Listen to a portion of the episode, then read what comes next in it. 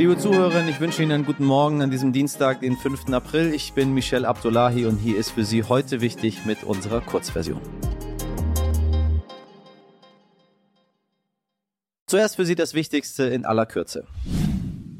Corona-Positive müssen nicht mehr in Quarantäne, das sagte Gesundheitsminister Karl Lauterbach gestern Abend. Sich zu isolieren wird nur noch eine dringende Empfehlung. Noch sind die GesundheitsministerInnen der Länder aber skeptisch. Die Abschaffung der Quarantäne kann wohl frühestens ab Mai umgesetzt werden. Und passend dazu, die angestrebte Impfpflicht ab achtzehn Jahren ist allen Anschein nach vom Tisch. Für diese hätte es wohl bei der Abstimmung am kommenden Donnerstag keine Mehrheit gegeben. Stattdessen haben die Abgeordneten der Ampelregierung einen alternativen Entwurf vorgelegt. Demnach soll es jetzt ab dem ersten Oktober eine Impfpflicht ab fünfzig Jahren geben. Ob die Union diesem zustimmen wird, bleibt abzuwarten.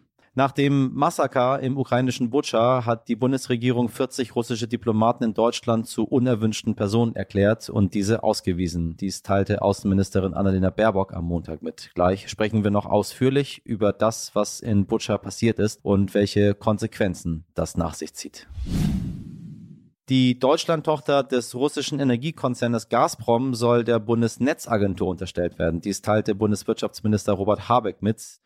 Damit liegt das Geschäft der Gazprom Germania im Gashandel und beim Betrieb von Erdgasspeichern jetzt vorerst in den Händen der Bundesagentur. Vergangenen Freitag hatte der russische Mutterkonzern noch die Aufgabe der deutschen Tochterfirma angekündigt und so erst die Übernahme durch das Wirtschaftsministerium ermöglicht.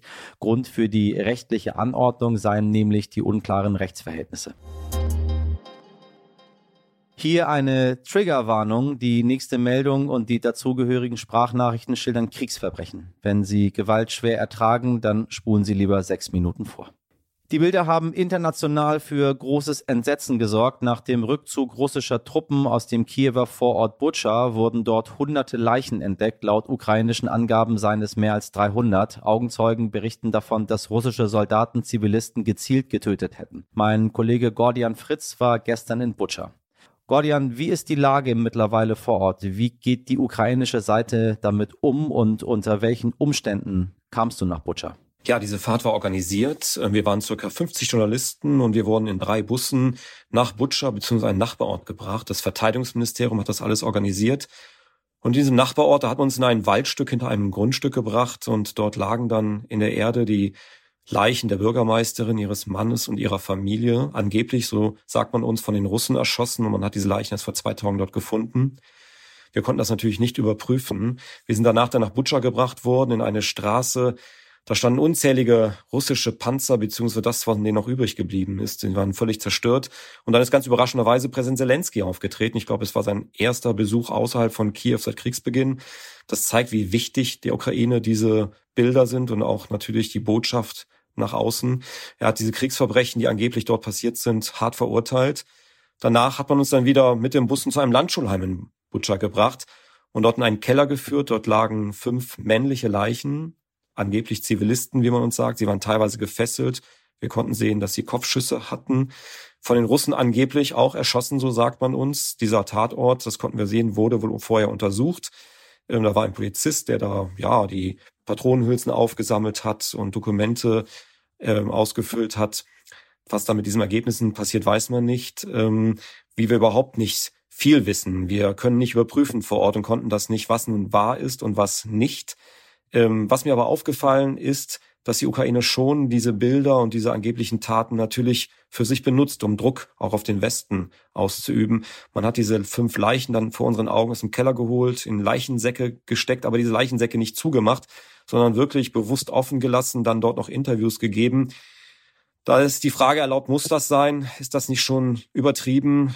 Ähm, ob man es da nicht irgendwie ein wenig überzieht, in seinem Willen der Welt zu zeigen, was angeblich dort passiert ist. Ich glaube, sehr wichtig ist jetzt, dass unabhängige Experten diese Vorfälle prüfen können. Denn alle wollen natürlich wissen, was ist dort wirklich passiert, wer ist am Ende verantwortlich.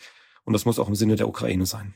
Kiews Bürgermeister Vitali Klitschko war ebenfalls vor Ort in Butscha und findet klare Worte. Das sind Zivilisten. Ihnen wurde in den Kopf geschossen, ihre Hände hinter dem Rücken gefesselt. Das ist ein Völkermord am ukrainischen Volk. Interessant und gleichzeitig erschreckend ist, wie über Butscha in Russland berichtet wird. Mein Kollege Rainer Munz ist in Moskau und sagt, dass die Russen zu Butscha ermitteln wollen, nur geht es ihnen nicht um Kriegsverbrechen. Ja, das, was wir aus dem russischen Außenministerium hören, da heißt es, das Ganze sei ein Fake, was da über Butscha äh, verbreitet werde. Und das russische Verteidigungsministerium sagte, diese Bilder, die seien eine Provokation durch die Ukraine, dass die russische Armee habe keine Zivilisten in Butscha getötet und außerdem sei die russische Armee am dreißigsten März bereits abgezogen. Unabhängige Beobachter können das nicht bestätigen, aber bei der russischen Nachrichtenagentur Interfax, und die darf ja nur das berichten, was die russische Armee freigibt, hieß es, dass noch am ersten April russische Einheiten in Richtung Butscha unterwegs gewesen sind. Und ähm, es ist auch so, dass das russische Ermittlungskomitee jetzt tatsächlich Ermittlungen aufnimmt, aber nicht wegen dem, was in Butscha passiert ist, sondern darüber, dass im Ausland Fakes verbreitet werden über die angeblichen Morde an Zivilisten in Butscha. Mein Sternkollege Jan-Christoph Wiechmann hat sich mit dem Fall ausführlich beschäftigt und mit der Organisation Human Rights Watch gesprochen. Ab wann spricht man von Kriegsverbrechen und kann man den Russen noch mehr Kriegsverbrechen nachweisen? Es gibt nach Prüfung von Human Rights Watch inzwischen unzählige Beweise für russische Kriegsverbrechen. Dass die Russen geächtete Streubomben einsetzen, das gilt als gesichert, etwa in den Wohngebieten von Kharkiv. Da haben nämlich Experten Fotos von Waffenbestandteilen neuer Fabrikationen ausgewertet und von Streubombenteilen, die nicht explodiert sind. Und anhand der Zahlen und der Buchstaben auf den Bomben können die Experten analysieren, welche das sind und wer sie eingesetzt hat. Und auch der Einsatz von Tretminen ist ein Kriegsverbrechen der Russen. Am achtundzwanzigsten März etwa äh, wurden in der Region von äh, Kharkiv diese Tretminen eingesetzt. Und die können ja im Umkreis von sechzehn Metern wahllos Menschen töten und verstümmeln. Und auch Vergewaltigungen gehören natürlich zu den Kriegsverbrechen. Auch da hat Human Rights Watch einen Fall in, in Forsel dokumentiert, einem Ort in der Nähe von Kiew. Da hat eine Familie Schutz gesucht in einer Schule. Die Frau wurde mehrmals vergewaltigt in, im oberen Stockwerk von einem zwanzigjährigen russischen Soldaten. Und er hat sie dabei auch noch mit einem Messer am, am Hals verletzt. Dazu kommen ja dann noch die Kriegsverbrechen durch die Bombardierung der Zivilbevölkerung. Das verstößt gegen die äh, Genfer Konvention. Eine Rakete auf ein Wohnhaus, das Menschen tötet und Schaden anrichtet, das alleine stellt ein Kriegsverbrechen dar. Und das haben wir ja massenhaft gesehen in Mariupol, in Kharkiv, in Chernihiv, in den Vororten von Kiew. Am schlimmsten wohl die gezielten Angriffe auf Kindergärten, Krankenhäuser, dem Theater in Mariupol, wo hunderte Menschen Schutz gesucht haben.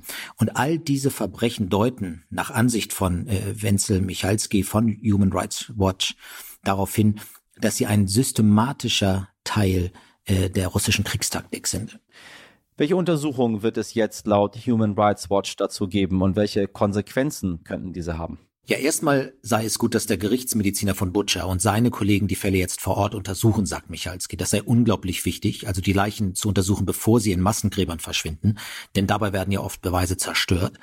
Dann sollte es eine Untersuchungskommission der Vereinten Nationen geben, die hat ja Generalsekretär Guterres gefordert, damit so schnell wie möglich Beweise gesammelt werden können, denn es handelt sich ja um Tatorte. Das muss also eigentlich alles abgesperrt und untersucht werden.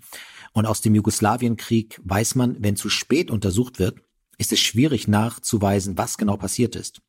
Gleichzeitig müsste dann der Internationale Strafgerichtshof tätig werden. Und, und nicht zu vergessen, wir können solche Täter auch in Deutschland verurteilen, wenn sie sich hier aufhalten. Das können also auch Täter sein, die keine Deutschen sind und im Ausland Verbrechen begangen haben. Wir hatten ja den Prozess in Frankfurt gegen einen syrischen Folterarzt und in Koblenz hatten wir neulich die Verurteilungen der Folterknechte von Assad.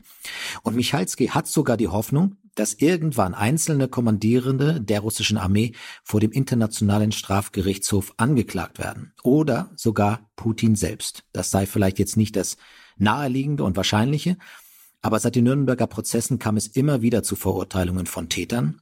Und auch jetzt, ja, fünfundsiebzig Jahre später, darauf weist äh, Human Rights Watch auch hin, werden Nazi-Schergen, die auf dem Wachturm eines Konzentrationslagers standen, zur Rechenschaft gezogen, obwohl sie fast hundert Jahre alt sind. Vielen Dank, Jan-Christoph Wiechmann.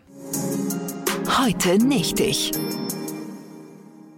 Liebe Hörerinnen, Stellen Sie sich vor, wie ich jetzt vor Ihnen stehe mit einer erhobenen Hand und die Finger zwischen Ring und Mittelfinger gespreizt, sodass ein V entsteht. Machen Sie mal. Ring und Mittelfinger gespreizt. Das V. Nicht das Victory, was Sie von äh, Richard Nixon aus dem Flugzeug kennen. Nicht das. Ähm, oder vorm Flugzeug, besser gesagt. Das andere. Und wenn ich jetzt noch sage, lebe lang und in Frieden, wissen einige von Ihnen vielleicht schon, worauf ich hinaus möchte, denn der fünfte April ist für die Star Trek-Fans unter Ihnen ein Feiertag und nicht nur irgendein Feiertag. An diesem wird nämlich der erste erfolgreiche Warp-Flug in der Geschichte der Menschheit gefeiert, in dessen Folge es zum ersten Kontakt zwischen den Vulkaniern und der Erdbevölkerung kam. Ob uns der Kontakt mit den Vulkaniern heutzutage helfen würde, unsere Konflikte auf diesem Planeten endlich mal beiseite zu legen, wünschen würde ich es mir wirklich als sehr, sehr großer Star Trek-Fan. Auch diese Folge verging mal wieder wie in Lichtgeschwindigkeit und wenn Ihnen das zu schnell war, dann hören Sie doch gerne unsere Langversion und ansonsten freuen wir uns einfach morgen wieder auf Sie, wie immer ab fünf Uhr, worüber wir uns auch freuen, wenn Sie uns bewerten, empfehlen, teilen oder schreiben, und zwar an heute wichtig at stern punkt de. Ich wünsche Ihnen einen schönen Dienstag, machen Sie was draus. Bis morgen, Ihr Michel Abdollahi.